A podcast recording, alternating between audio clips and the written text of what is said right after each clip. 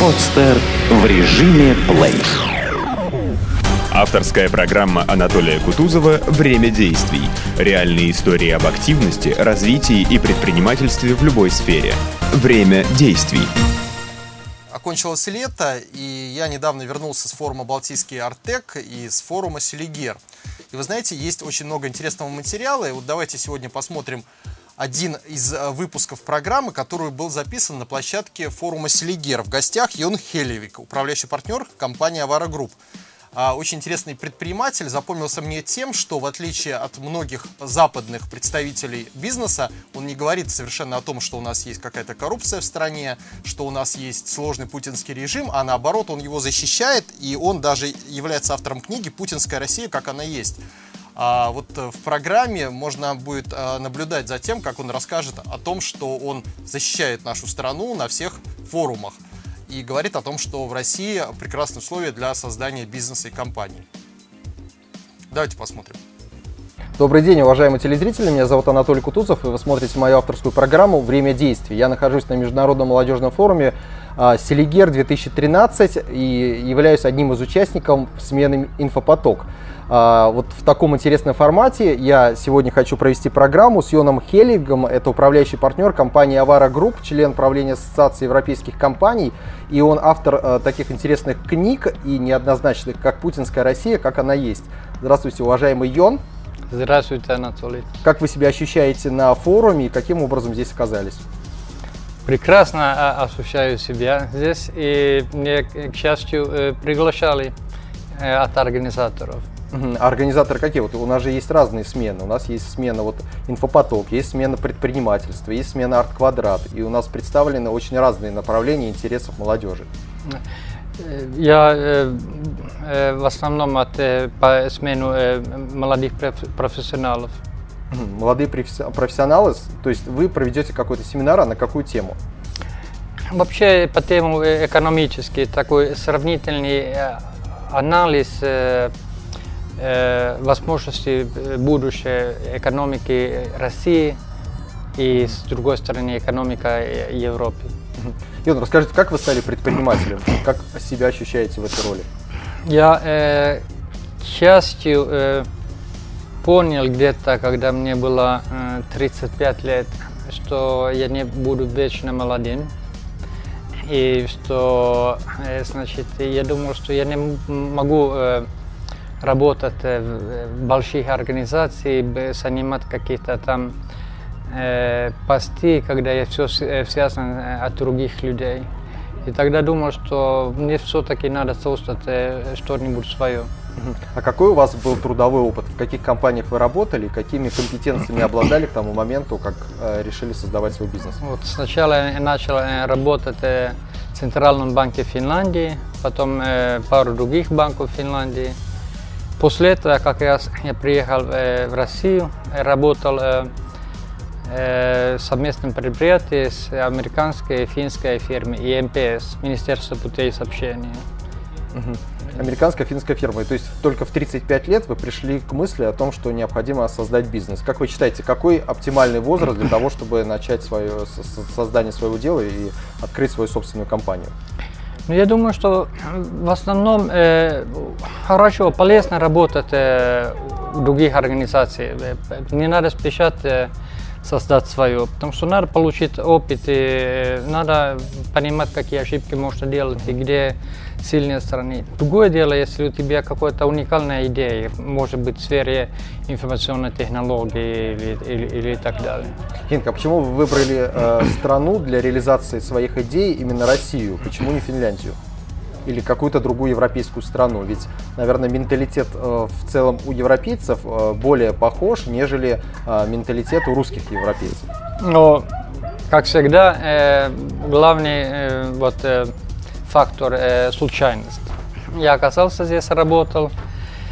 Потом э, потихонечку я понял, что мой вот этот э, мой капитал э, есть э, в России. Значит, все, что я знаю, это я знаю о России, потому что я уже работал здесь э, в то время 7-8 лет, и, и потом чувствовал, что здесь уникальная возможность. И на самом деле э, в Европе уже давно все поделено, и там, там нет э, таких ниш э, или возможности открывать э, новый бизнес. Что бы вы могли посоветовать те- э, тем представителям молодежи, которые считают, что нужно, допустим, поехать в другую страну и пытаться открыть компанию там? А, Ведь вы совершенно э, представитель другой стратегии, вы приехали именно в Россию, а не э, в какую-то еще страну и не остались даже в Финляндии, в своей родной стране. Если еще 20 лет назад, может быть 5 15 и какой-то мере 10 лет назад, могли бы э, могли люди ехать э, в другие страны, открывать какие-то бизнесы. Хотя тогда и тогда э, лучше возможности здесь. Но сегодня я думаю, что очень мало возможностей. Это, мне просто жалко, если люди едут туда, э, какой-то Европу или США, тратить свои деньги на э, провал, потому что скорее будет э, провал. И на самом деле, я думаю, что очень мало кто едут э, туда открывать бизнесы. Многие, конечно, хвастаются тем, что они там ехали, но на самом деле это те, которые уже делали успешный бизнес здесь. И у них уже столько э, капитал, денег есть, что они могут там тоже что-нибудь создавать. Хотя в большинстве случаев ничего не создают, а просто покупают э, недвижимость. Хинт, э, я знаю, что у вас не одна книга есть. Вот расскажите о своих книгах, о чем вы пишете и что вас побу- побуждает к тому, чтобы быть писателем, создателем книг. А, Но сначала я э, писал просто обзор э, налогообложения в России и, и несколько раз э, обновили эту книгу. И сейчас мы в процессе. И потом э, писал по трудовому пра- праву э, России. Потом писал философические книги, ну там о философии права и как право развивается в России. Потом, значит, одновременно, где-то там 7-8 лет назад, э, я более стал ощущать, э, как э, слишком много э, в западных, западной прессе читаю неверные, э, ну, ве- ве- неверные рассказы о том, что э, происходит в России. И мне стало это очень смущать. Я думал, что э, значит, э, хотел тогда э, начинать сам писать э, э, статьи разные, и потом э, в итоге эта книга э, «Путинская Россия», чтобы именно сказать э, свою версию э, э, о том, что в самом деле происходит э, в России. Ну, Я, я думаю, что есть слишком э, такая сильная э, антироссийская э, склон в каких-то запа- западных медиа. А как вам кажется, а почему э, на Западе есть вот такое негативное информационное поле, существует в каналах СМИ, и могли бы вы привести пример вот фактов, которые не совсем верно отражаются в информационном поле западных средств массовой информации? Я думаю, что вообще геополитические э, причины здесь есть, потому что вот э, западная пресса сегодня не есть э, конкурентная, там э, слишком много, мало э, медиахолдингов, и они формируют такое мнение, которое они э, не хотят, э, хотят и, и не всегда э, правду. Вот, и просто считаю, что Россия слишком сильные геополитические э, конкуренты, поэтому хотят портить э, имидж. А, а, а примере, я бы сказал, что дает, берем пример, о чем пишут верно. Потому что я последние 10 лет э, не вижу ничего. Все, что есть, если есть что-нибудь такое настолько объективно хорошо, тогда это пишется, вообще не пишут об этом, например. Или, или пишутся только что типа, да, но там есть какое-то другое объяснение. Хороший вот этот фактор, это э, начало, э, вот 90-х годов постоянно писали, какой криминальная страна, э, сколько убийств, убийств, убийств здесь в России и так далее, и так далее. А в последнее время не пишут об этом. И статистика была в 2000 году было 30 э, убийств на 100 тысяч человек. В прошлом году 11. И значит э, уже нормальные 11 на 100 тысяч. Это нормальный э, мировой э, показатель. Поэтому, значит, хорошо показывает, что нормализовалась ситуация в России. Но об этом никто не пишет. Потому что это хорошая новость о России. Поэтому просто не пишут.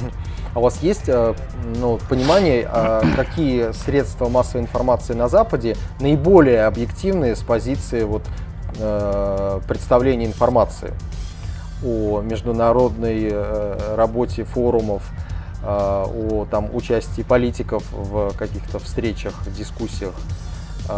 Какие СМИ, CNN, BBC, какими вы пользуетесь порталами да, для того, чтобы получать объективную информацию? И второй вопрос, это как вам кажется, насколько объективно наши российские СМИ освещают а, процессы западных экономик? Ну, я думаю, я вообще э, я читаю такие э, ежедневно, э, я, я читаю и BBC, и CNN, и El Mundo, El País, Le Monde, Die Welt, финские, шведские, и вот поэтому э, может быть, потому что я читаю все разные, еще рус, русские, э, я из этого сформирую свое объективное мнение. А и читав этих, э, один из этих отдельностей, никто не может э, получить никакое объективное мнение. А еще интересно, что все эти э, западные СМИ на разные языка повторяют э, э, всегда одни и те же э, вопросы. Что касается российских СМИ, э, я думаю, что у вас э, огромный вот диапазон. Здесь э, действительно я вижу, что больше свободы слова. Конечно, основные телеканалы больше вот такой государственную позицию. Но с другой стороны, там же обсуждается социальные проблемы и совершенно открыто, и, и так что поэтому я не вижу э, большой э, проблемы здесь. А э, то, что здесь э, очень интересно, это э, в Советском Союзе там же была, ну, скажем, огромная пропаганда все время. Но мало кто в Советском Союзе, э, мало людей, кто верили в это. Они же знали, что это, э, что это есть. И, и всегда люди могли сами фильтрировать, э, э, что в самом деле. Uh-huh. А Западе, когда сегодня, я думаю, что э, отчасти пропаганда есть на уровне э, того, что было в Советском Союзе. Но там все почему-то верят. Они э, сто процентов верят, что, что говорят э, СМИ. И здесь есть разница. Значит, русские люди более критично э, относятся э, вообще к, им, к тому, что им говорят. А вот э, вы часто бываете за границей, в других странах, я уверен, что посещаете международные события, и я думаю, что вам периодически задают вопрос, почему э, вы, э, вот, э, человек, который евро... приехал из Европы, э, так поддерживаете Россию. Вот у вас возникают такие дискуссии? О чем вы говорите в эти моменты? Да, э, часто э, говоря, э, часто возникают эти эти дискуссии и просто жалко, что они на таком примитивном уровне. Я бываю на конференции, посвященной, например, российской экономике. И там есть какие-то якобы специалисты, которые повторяют цифры, и, и реальность, которая здесь была в 95 и 6 э, году. И так что в самом деле не, не получается даже никакой нормальной дискуссии, потому что есть такой огромный разрыв э, э, тому, что сегодня есть, и то, о чем говорят. А, Йон, вот у меня вопрос э, касается проекта, которым я знаю, что вы занимаетесь, э, связанным с проведением Олимпиады в Сочи. Вот расскажите о том, каким образом сейчас проходит набор персонала на работу вот, в службы оргкомитета. Вот, вот расскажите подробно, просто чем вы занимаетесь в да. рамках данного проекта? Да, здесь действительно у нас есть э, довольно интересные э, клиенты там э, в Сочи. Мы связаны с оргкомитетом, mm-hmm. хотя все каким-то образом связаны, потому что они там курируют дела. Но э, у нас э, там открывается очень много э, гостиниц э, данный mm-hmm. 20, э, примерно 20 э, новые гостиницы, и там все мировые э, сети. И, например, среди наших клиентов сейчас набираются примерно 3000 или может быть даже 4000 э, сотрудников на разные уровни гостиницы, начиная с э, э, руководящий состав и всем э, обслуживающий э, персонал. И нам удалось э, получить э, хорошие вот эти клиентские, клиентскую базу там, э, работая непосредственно с этими иностранными гостиницами. Но э, возникает такой вопрос, э, наверняка у ваших западных коллег по поводу вашего мнения о стране. Нет ли у вас э, ну, взаимодействия с правительственными органами и, может быть, вы получаете проекты, возникает такой вопрос, который вам дает государство, и поэтому вы очень лояльны к властям в России? А, как я сказал, это у нас западные мировые гостиницы сети, которые э, нам, э, нам дают э, э, заказы. И, да, значит, э, мы с радостью принимаем заказы от э, вашего государства тоже, если хотят э, давать. Но я думаю, что вообще это ну, мне это совершенно, я не представляю себя, как, э, как говорить что-нибудь э, из точки зрения э, заказа, потому что как можно тратить э, 10 лет, чтобы писать разные книги и, и, и, и всякие. Просто я думаю, что если живешь э, в стране и хочешь, э, хочешь, чтобы было э, хорошо и тебе, и семью, и, и всем, тогда просто надо честно поступать и, и говорить, как, как, так, как так ты сам думаешь о, о событиях. А, Йон, вы, э, представляя Европу в России, я уверен, что э, очень хорошо себе представляете менталитет людей. Как вам кажется, чем отличается менталитет э, предпринимателя на Западе от менталитета русского человека? Ты вы говорили предприниматели или предприниматели? Вообще? Да. Ну, я думаю, что предприниматели везде э, э, примерно э, так же думают, потому что они думают о своем деле, и как э, улучшить его, и они, они горят, горят желанием этого. Э, я думаю, что в Западе э, сегодня меньше э, такие предприниматели, которые создают что-нибудь новое. Они получили наследство в втором, третьем поколении, и, и вообще предпринимательство там тоже как таково уменьшается, и это большие корпорации. Россия, конечно, экономика тоже э, большая доля, есть большие корпорации, но все-таки здесь огромное количество сейчас людей, которые именно начинают э, творчески, значит, э, предпринимательство с творческим духом. Ну вот, э, находясь на Селигере, э, нашли ли вы интересные проекты, которые вам кажется, что они будут э, перспективны и получат продолжение, и из этого могут получиться интересные компании? Я э, не успевал еще с той точки зрения, чтобы именно конкретные проекты. Но э, то, что я здесь видел, это именно такой молодежь, которая горит желанием делать что-нибудь.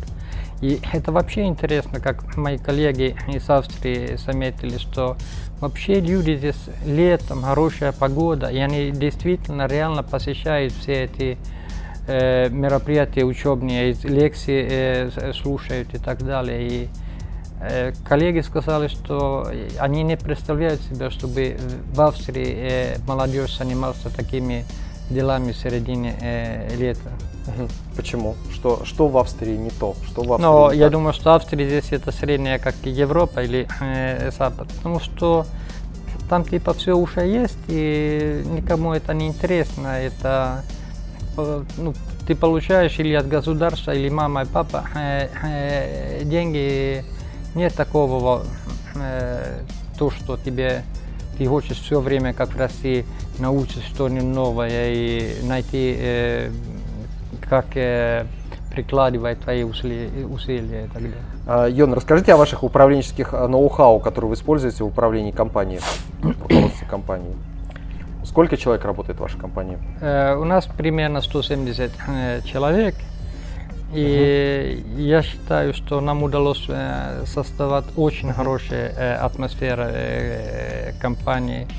И у нас э, практически нет иерархии. Э, нет э, такой сильной организационной структуры. А люди именно э, знают э, свое место в команде и всегда командная работа. У нас э, много лет уже не слышал, чтобы были нарекания, что кто-то говорит, что я не хочу это делать, потому что это не мое дело.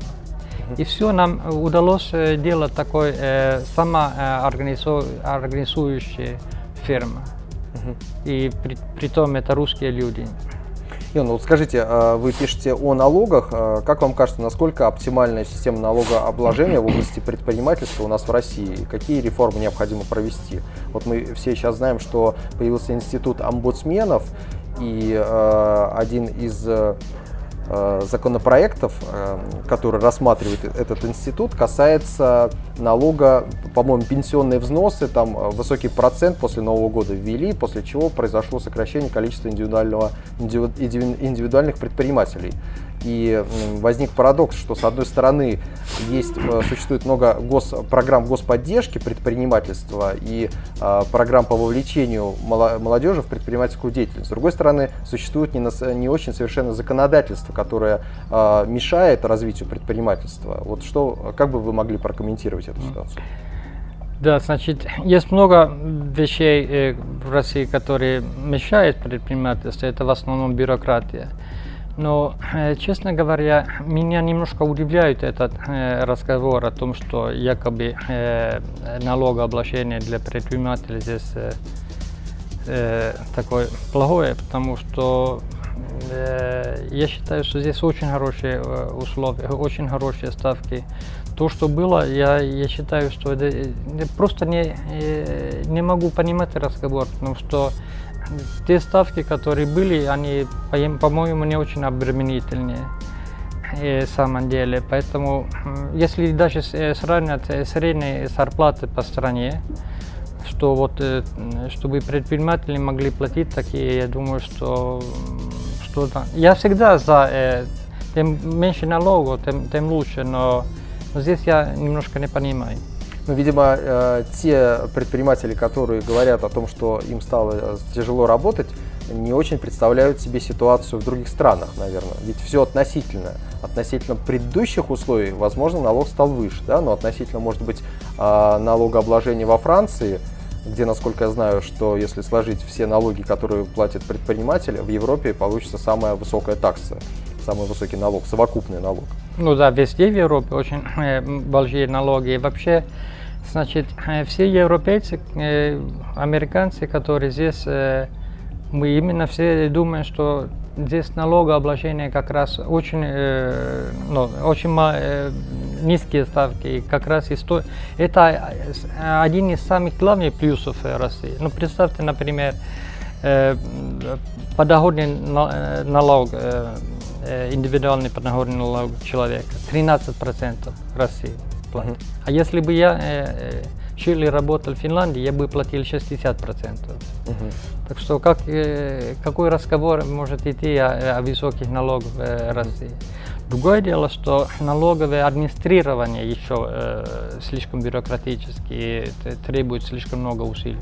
Угу. Юн, а что бы вы могли посоветовать западным предпринимателям, которые хотят открыть э, свой бизнес в России? и тем инвестиционным фондам, бизнес-ангелам, которые рассматривают Россию как потенциальную страну для вложения своих денег. С чего начать и как наиболее эффективно выстроить схему коммуникаций и первых шагов? Ну, самое главное побыстрее э, купить э, авиабилет и приехать э, сюда, потому что здесь, конечно, как раз в России есть э, все возможности для э, э, всех э, бизнесов. Во, э, э, остается большие, э, большое поле в все области, э, я бы сказал, все области бизнеса. Просто mm. надо э, прийти и посмотреть, как здесь в самом деле. И здесь очень интересный факт, что те иностранцы, которые уже работают здесь, они очень э, высоко э, квалите бизнес-климате и, и, и возможности. А те, которые нет, которые читают те же э, СМИ, газеты там, они боятся э, прийти. Потому что для них это дикая э, опасная страна. Uh-huh. Что надо прийти своим бизнесе, своей бизнес-идею и воплощать э, в жизнь. Какие мифы вы хотели бы развеять? Какие существуют мифы о России, которых э, на самом деле этого нет в нашей стране? И э, какие бы вы общественные, может быть, организации посоветовали, может быть, там торгово-промышленная палата, э, с кем стоит строить коммуникации для того, чтобы начать э, работу в нашей стране? Вот мифы, но первое это то, что люди ленивые, что неправда, здесь очень работоспособные, и это всем удивляет, когда они придут. Потом, значит, э, то, что э, э, все обманывают и нельзя найти честных людей. У меня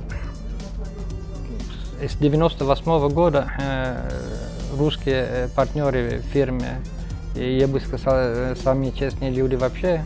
И, так что здесь можно найти очень хорошие партнеры и очень хорошие люди люди э, вокруг. А, а с кем общаться, э, наверное, стоит начинать с нашей фирмы. Понятно, но вы не, не могли использовать этот шанс, представить свои возможности. А, скажите, Йон, а какие у вас планы на ближайшие пять лет в плане развития проектов в России э, и что бы вы хотели пожелать молодым предпринимателям, которые хотят запустить свой бизнес, вот уже сегодня mm. думают об этом? Я думаю, что вот здесь э, сейчас э, самое главное это концентрироваться на качестве и клиентское обслуживание. Значит, все, которые видят, что они могут делать э, что-нибудь более качественно и с, более, с лучшим обслуживанием, они действительно выигрывают. Потому что сейчас российский бизнес значит, стал более зрелый. И уже все эти простые э, вещи деланы. Но сейчас э, э, потребитель в России хочет э, лучше услугу, лучше качество. И ты, тот, который может этот э, спрос удовлетворять, он э, имеет хорошее вот, будущее.